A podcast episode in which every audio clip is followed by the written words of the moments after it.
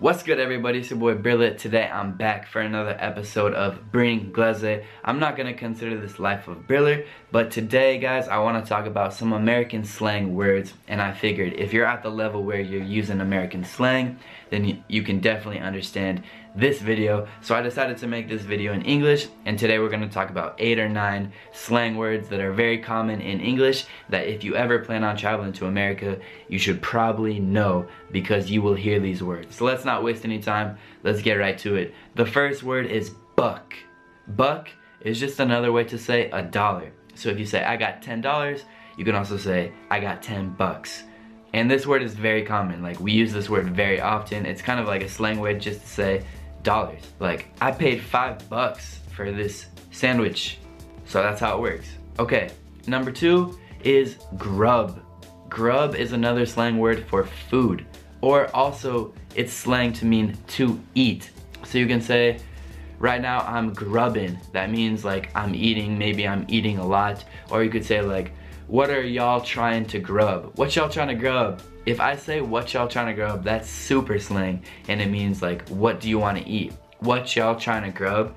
Because grub means to eat. China means what do you want? Y'all means you guys. So if I say what y'all trying to eat, that means what do you guys want to eat. So if I say what y'all trying to grub, that means what do you guys want to eat. I know that's like super slang. Maybe that's how my friends and I would say it, like what y'all trying to grub. Or I could just say y'all trying to grub, something like that. But grub means to eat, or it also means food. Let's go to word number 3.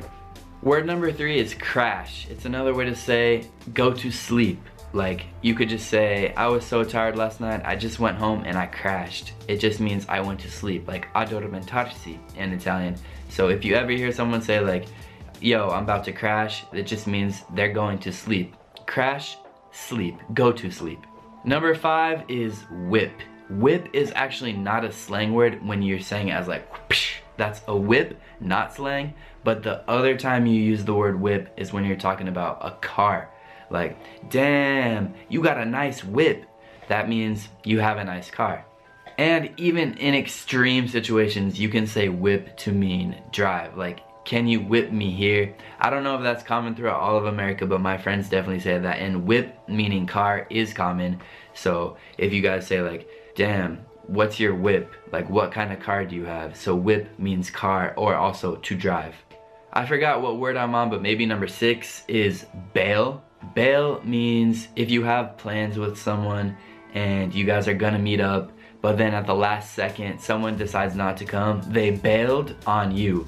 So bail is a verb, and it pretty much means to not come to a meeting or an appointment or a meetup with your friends. It's like, damn, you bailed on me. It means like, mi hai fatto buco, o mi hai dato buco, you didn't come. Like, damn, you really bailed on me? That's messed up.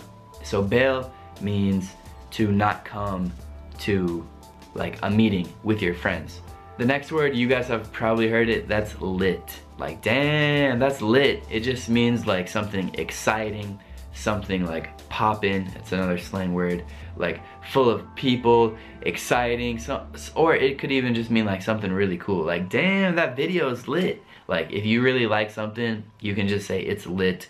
This is very new slang. Like, I'm talking maybe 1 or 2 years ago. When I was in high school, this slang word wasn't around, so this is new. But that's what you guys get on Bring Leslie, the newest of the new slang words. And then the last word I want to talk about is just someone who's very lazy, someone who doesn't like to do much. We can call that a couch potato. It's kind of classic slang.